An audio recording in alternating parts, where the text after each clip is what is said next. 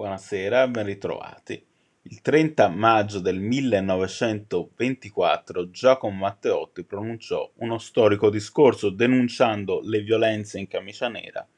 i brogli e gli inganni delle elezioni che si erano svolte poche settimane prima, in aprile. Neanche due settimane dopo fu sequestrato e assassinato da una squadraccia fascista e compagni di partito, consapevole del prezzo imposto da quella prova di coraggio, aveva detto io il mio discorso l'ho fatto, ora voi preparate il discorso funebre per me.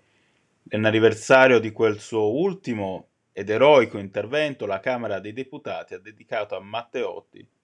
la sala conferenze di Palazzo Teodoli nel corso di una cerimonia che ha visto la partecipazione, tra gli altri, del presidente della Camera Roberto Fico ad essere accolta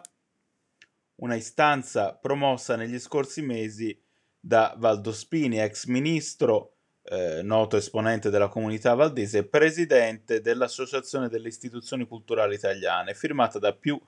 di 50 tra fondazioni e istituti. Valdospini, inoltre, è anche l'animatore del circolo dedicato ai fratelli Rosselli a Firenze, una realtà molto importante per fare memoria anche eh, di altre due figure dell'antifascismo che pagarono questo il loro impegno con la vita. Il sacrificio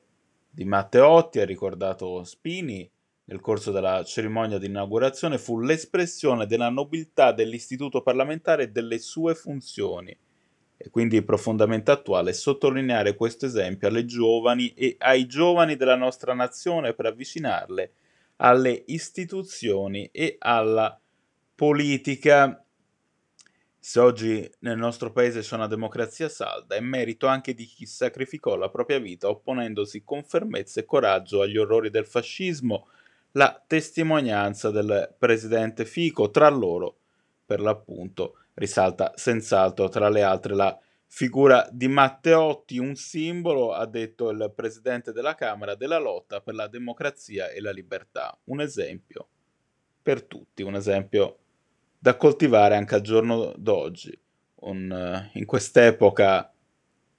segnata dal progressivo smarrimento di punti di riferimento anche storici. Questa occasione ha senz'altro rappresentato qualcosa che è destinato a restare nelle istituzioni e nella coscienza pubblica